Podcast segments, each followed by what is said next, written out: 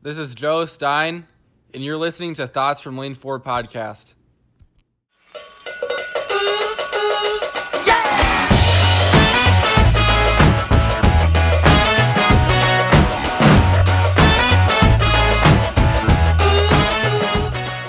Welcome, Speed Wars, to the podcast. Speed Wars wishes to remain anonymous as he fights the war on speed. I like that.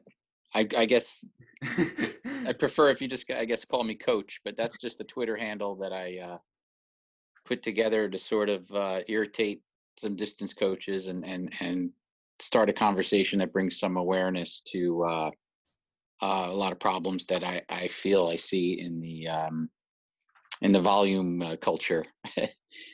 So. Yeah, tell me a little bit more about that war on speed and that volume culture. Well, it's um. I mean, the first thing I'd want to say is that I am a I am a high school coach, and I'm a really uh, unimportant guy, and I don't I don't want it to be, I don't want any of this to be about me or the school where I coach, and um. But I do think it's an important topic, and uh, anything that you know is about helping kids and helping them succeed and helping them be happy in their sport. That's something I take really seriously. So. You know, tweeting and arguing with distance coaches is one thing, um, but uh, that should be lighthearted and that can keep going forever. But um, I do want to protect the kids and protect uh, the institution where I coach. So um, that's that's where the anonymity comes in, and that's why, uh, right at this point in time, I don't want to like you know put my name on it. And uh, these are just my opinions, but I just have noticed that. When you speak to distance coaches and ask them about, you know, the excessive volume or why don't you do some speed training, they will really come at you. And, um, you know, I dish it out as well as take it, um, as you can see on, on Twitter.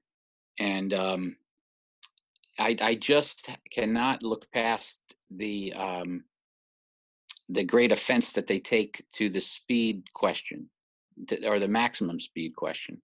They really don't want to do speed training. It's a cultural thing, and it's almost like a brainwashing. And I, I like to refer to many distance coaches, or I, I refer to the general population of distance coaches as a cult, because they really stick together on that. Um, speed is secondary. They they go from the base mileage and high volume and work downward throughout a year to uh, what they call a taper, which I also think is nonsense. Um, and then lo and behold, they find out that when they taper down and take away some of the volume, hey, the kids run faster. I mean, of course they run faster. They're not getting beat to death with mileage and, and tempo runs and, and uh, interval training on a track that's slower than their races. So um, that's that's what got me going on this. And then this Twitter thing kind of took on a, a life of its own. And I'm not much for social media. Try to respond to the attacks. So that's that's how it kind of became a little speed war. And um, I do talk about and criticize that culture. And I've, I mean, if you think of the word cult as a shortening of the word culture, that's that's what I go on about. So I'm happy to uh, keep shedding light on that and keep that conversation going. And uh, yeah, I, I dish it out and I also take it in there, and we learn a lot. I think we do, all the coaches that that uh, want to participate in that in that argument. So yeah, I absolutely hate the word base. Like, let's build the base. I hate that, um, and that doesn't really make sense to me. Why people would want to take two steps backwards before they take one step forwards. Yeah, I mean, you you they they look at it like um, distance and volume downward to the race um, in a taper concept. It, it doesn't make sense to me. To me, the volume is the well. To me, speed is the foundation of everything. We're running foot races, right? So no matter the distance, the speed is a factor throughout. It's a global factor. from the from the starting gun to the finish, even if it's a marathon. I mean, speed is always going to be paramount. So the amount of speed you have and the percentage at which you have to exert yourself to be competitive in that race The distance, the distance is irrelevant. The speed always matters. It matters the most in the shortest races, but it's always globally part of the equation. And I don't understand the knee-jerk uh, attacks that I get when you when you speak in that you speak on that topic, right? So that yeah. that's where that goes. Um, and the the more contemporary, you know, Feed the Cats and the, the speed stuff that coaches are getting into today is still really in the minority. And I think I, I have great respect for Tony Holler and the Feed the Cats program. And he's uh, that that's growing in its popularity, especially into like the football uh, world. And it's doing a great job there. But I, I guess what I'd like to see is for somehow uh, that those concepts to make their way up into the mid distance and distance Uh, runners, because it's just rejected there. Um, and again, that's where I go at it like it's a cult. It's a religion for these guys. And I don't, I don't like seeing kids uh, running miles and miles, jogging. Uh, some of them, you know, the form is terrible. They're getting stress fractures. They're getting, you know, burnout mentally. And um, I don't, I don't like seeing it. I can't look past it. So I keep I keep tweeting on this topic, and um, I hope it's doing some good. I hope people are kind of coming to an awareness about it. And if the distance coaches have their good reasons to to push back and fight about it, bring bring them on. And it's good to discuss them. It's good for everybody. So. Yeah, I don't really know anything about distance running, but there's some people that say, uh, you know, I'm going to run thirty miles this week, and then they don't really see any results, and then, well, maybe I need to run fifty miles. Why don't you just try to look at ways to make it more efficient? And because if you're running that many miles, I don't think adding more miles on is what the uh, factor is going to be to get better. Yeah, like, I mean, it makes much more sense to break it down into some kind of segments that you can run faster than than your race distance, right? So to me, it makes much more sense to run um, a couple of eight hundreds, say two eight hundreds to train yourself for a mile. That makes more sense to me than running three miles or five miles or seven miles to train for a mile. Or it makes more sense to me to run some max speed and increase your top end speed and then work on your endurance on a different day and develop two systems at once. But, you know, you have distance coaches that go out, do a long run, come back, put their kids uh, through striders, or they go over a ladder and they think they're doing speed work. The kids are exhausted. They can't they can't get any quality out of the speed work that they attempt to do. It's it's not speed work. It's just it's it's like more short interval work. Yeah, some people's definition of speed is different. Um, some people this. It gets to be conditioning really quick, and when you're conditioning, that's not working at speed. You really, you, just because you're running a short distance doesn't mean you're working on speed. You have to be taking, you know, five, six minutes of rest between each rep um, to make sure that you're hitting it hard and you're actually getting to your max velocity. Um, we kind of talked about this, but do you want to add a little bit about the importance of max velocity for basically everything? Yeah, I mean, that's your, well, also, I mean, I want to get into, and you mentioned um, before the call that like we we wanted to talk about misconceptions. So, I mean, just in the in the wording itself, um, across the sport, if someone says, I got faster, what do they really mean by, you know, you have to define the terms. Faster, if you run a P R, you got faster across a distance. Um, but how fast you are as an athlete, that's your, your top maximum speed. That's how I define fast, uh, you know, your, your best maximum speed for a, I don't know, a forty yard dash or a ten meter fly. How many miles per hour can you hit? Everything else is a variation off of that over, over distances. Right. Um, so that's how I look at fast. And I think when a, when a distance coach wants to argue that their kid is faster for running mileage, what they're saying is the mileage is becoming easier and they can run it at a better rate than they could run it before. But they're not faster. That the athlete is not faster. In fact, the athletes getting slower as, as they condition themselves to run over distance.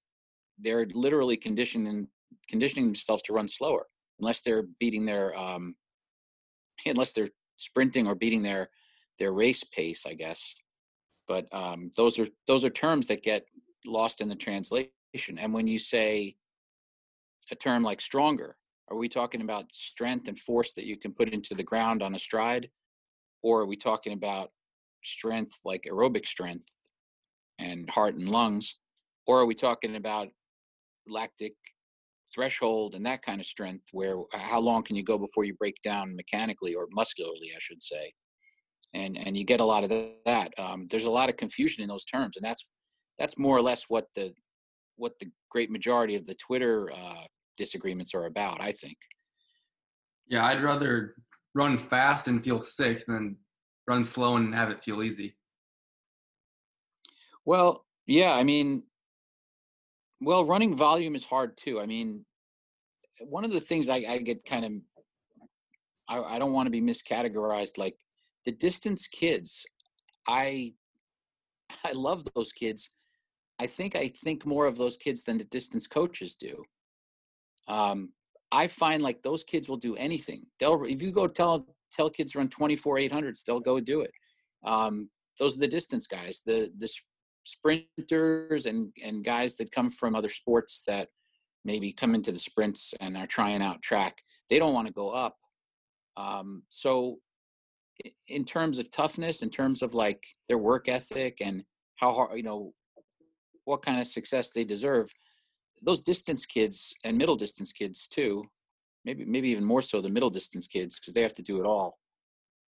Um, they just work so hard. They have my great respect. They have the hearts of lions, you know.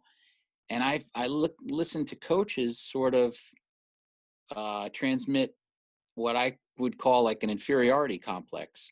They sit there and, and tell them they're slow. They tell them they need to work harder to overcome. I mean, I'm I'm saying between the lines, what they're saying is you guys are slow. You got to do all this work and all this volume in order to be bulletproof, just so you can catch up to the kids that are faster, right? Like that's really what they're saying. And most and most of the, I mean, to generalize, and this will this will get me some pushback. Um, A lot of distance coaches are one sport guys that they didn't do anything but run. Uh, whereas like guys more interested in sprints and stuff like that, they are often crossover football coaches or basketball coaches, and they're more interested in, in developing athletes. And distance coaches, they, they're pushing through this mindset. Uh, it's like, it, it's like a religion or a cult. They, they sort of feel guilty if they don't do the Saturday run. Uh, how many miles per week are you running? And they have no, I don't see a regard for the uh, the actual quality or the speed in, in the in the runs they do. I don't see where they're working toward. toward and, and a feel-good kind of camaraderie. And I think very few of them really ever learn how to race. Why do you think there's such a pushback to training fast and doing less volume?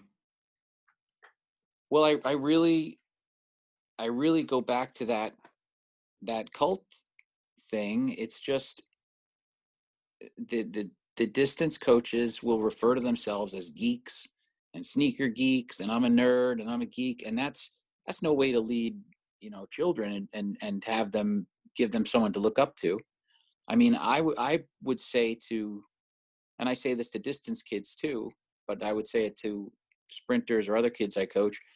Uh, I'll look at like the lacrosse team who's like sneaking on the field early before we're done, and I'll say, you know, one day we should we should just uh, take a couple of lacrosse sticks and have you guys go out there and, and beat those guys in a lacrosse game, because I think the potential in all the runners is that they could be the best athletes in their school. I mean, they're tough. They're they're they have. You know, they have all that grit and toughness and willingness to work and and uh, and put in the put in the time and, and effort it takes to be champions, and they're just really misguided. I mean, the typical cross country coach or distance coach on a track team you know, a lacrosse ball could roll over there and they'll say, yeah, let's, let's go run. We'll run in the park today. And they'll leave the track. I mean, you're in Iowa, right? Yeah. What do you, what do you, what do you think would happen if, uh, I'm using, I'm picking on lacrosse here, but how, what do you think would happen if a lacrosse ball kept rolling through the, uh, the wrestling team? Um, the wrestlers would, the wrestlers would probably beat the lacrosse team up. I'm just saying, like, I, I'm tired of watching the runners get pushed around, and I'm tired of the culture that, that the, that the coaches transmit, that they're, that they're second class athletes in their school. I mean, track and field and cross country has the numbers, big numbers in the school.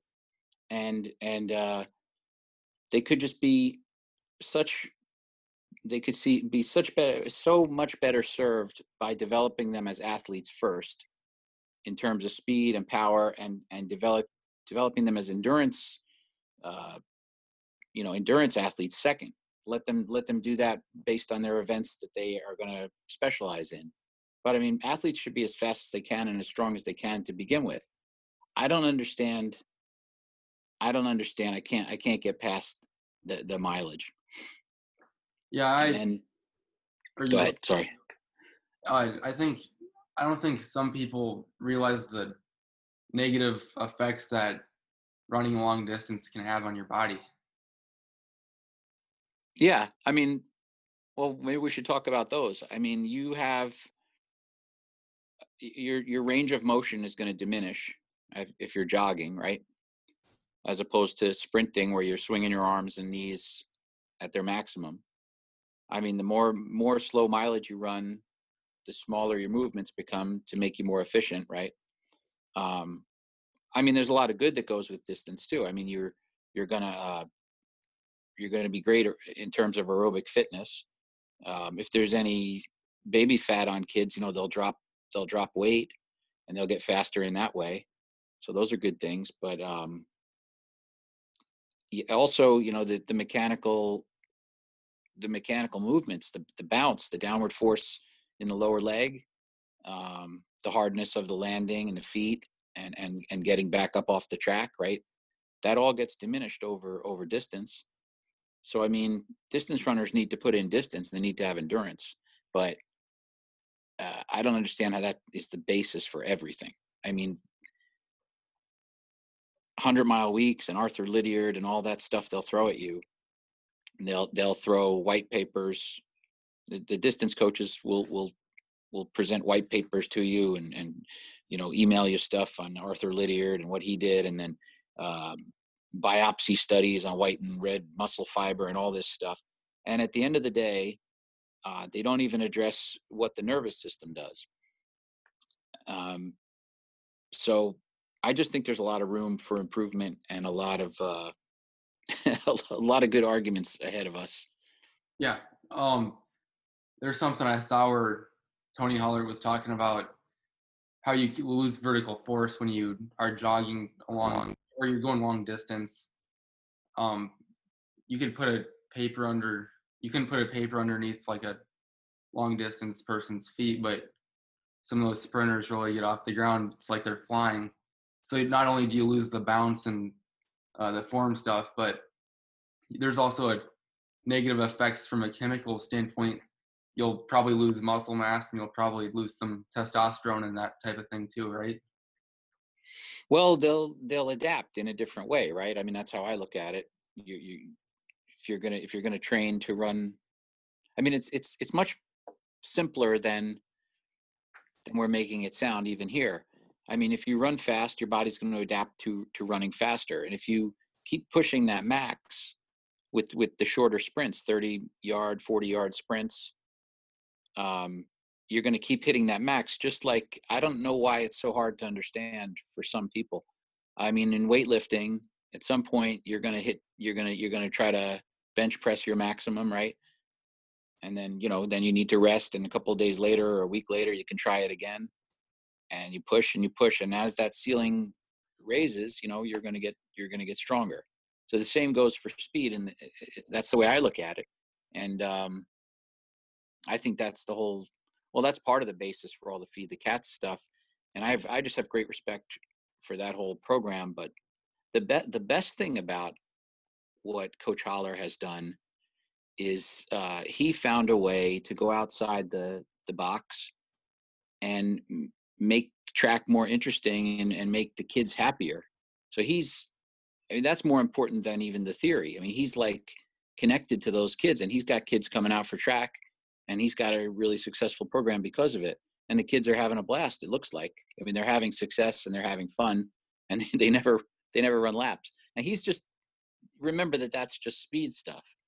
So the, the trouble that I get into is trying to get distance coaches to apply those principles, but they still apply. You can, you can just go upward from there, but you hit this stone wall when you get to the eight hundred meters and you tell a coach that, you know, the eight hundred meter kid needs to do more sprints, as opposed to what the coach wants to do with him, which is train him at the, you know, the two mile or the mile, and then bring him down to the eight hundred as though that's going to be faster.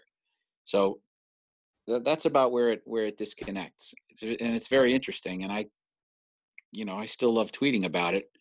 Um, we'll see where it all goes. Yeah. Um, across the country, really, I mean, there seems to be a lot of old school track coaches, and that kind of this, Um, bothers me, because some of them have never even heard about what a C N S is, what a central nervous system is. And that's where most of your gains are going to be, on the track. Yeah. And it's, it's hard for people to grasp, I guess. Um, I mean, I buy into that, that stuff. And I think that's the most current, and that's the best information that's out there right now, but that's not what's written in all the old books.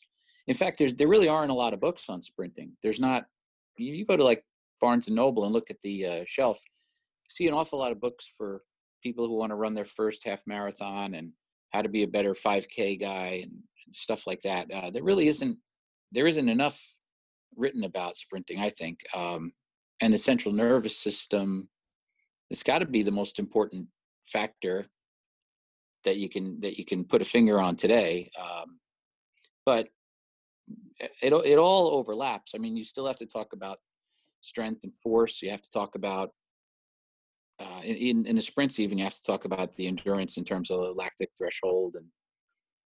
And um, there, there is a lot of overlap. And I, I don't, sometimes on Twitter, someone will say to me, oh, so you're saying you can run a full marathon by, by running, you know, max, just doing max V training.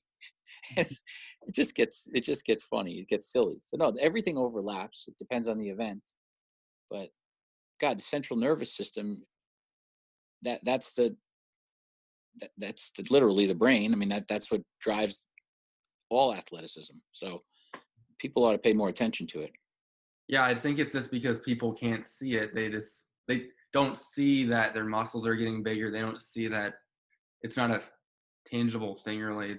Something that they can't see, so they just don't really want to train it. But really, that's the most important part.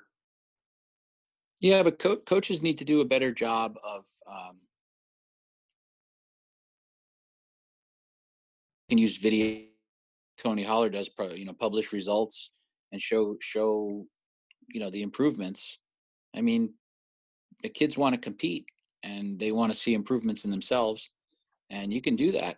You can do that in a you know, in, in uh, the time span of a week or two weeks, you can show a kid that he's getting faster because he's doing a certain drill, or because he's doing, you know, more max V, or he's doing, you know, doing more plyometrics, or, uh, you know, that, that type of thing.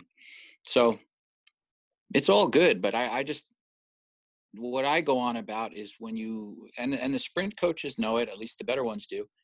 And they're even, you know, bringing that over into football now, which is great, and other sports. For some reason, you try to take that up past eight hundred meters and, and explain it to a distance coach, and you you get you, they give you a hard time. And like I said earlier, distance runners and distance coaches are tough as hell. So that's what that's what I'm up against. And um, you know, I'm happy to I'm happy that I could talk a bit about it here. So I think you got a great podcast going. Yeah. A couple more things, probably. I, I wanted to touch back to something you mentioned earlier. There isn't really yeah. a lot of books on sprinting, you said. Um, I was just thinking, I mean, there's people every day that are thinking about better ways to sprint, better ways to get faster. so we're constantly evolving, but um and everyone can kind of be a great five K runner if they put their mind to it, but this, to a certain extent, you know, sprinters are a little bit born maybe, but they but you can obviously get better, and you can take, not everyone can be a world-class Olympic sprinter, but everyone can be pretty fast. I mean, I don't know what it is that people this aren't, I mean, I think that's why there's more books out there about five Ks than sprinting. It's just more of a complex thing for your body to uh, sprint at its fastest, I think. Um, yeah, no, and I think those books are meant for looking at distance running as a leisure sport. I mean, to me, it's a serious sport when you're in school. Uh, I don't, I don't think of it as, you know, like, like you pick up a book at Barnes and Noble and, you know, a soccer mom that wants to run a, a half marathon or something. That's, that's not what the sport is at the scholastic levels. I mean, it's, it's a dogfight. You, you gotta, you gotta be tougher and faster than the guy next to you. And that's why I admire the, the runners so much. It's all, it's all hard. And if you if you don't let them, if you take speed out of the equation, it's even even more so. I mean, it's one hundred percent heart. So those kids deserve better. And and um, yeah, there should be there should be more books. I mean, there, there are books on.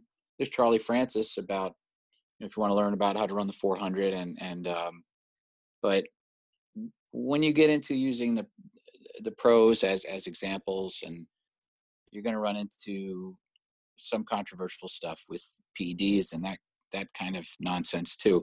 So yeah, there there should be more more books out there for the for the sprinters, and, and more theory about, you know, especially about the central nervous system, like you said.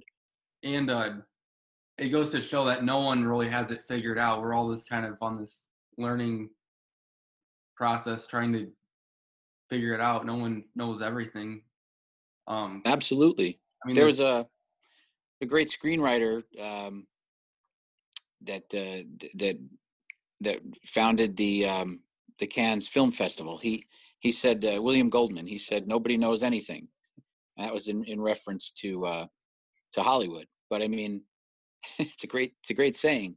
Nobody knows. I don't, you know. But you you got to keep an open mind and try to think outside the box. And if if we always just think about what's the best thing for the kids, what helps them the most, That's that's usually leads you to the right way to go, I think. It's also a saying that the smartest people admit what they don't know, and then some of the dumber people act like they know something when they really don't.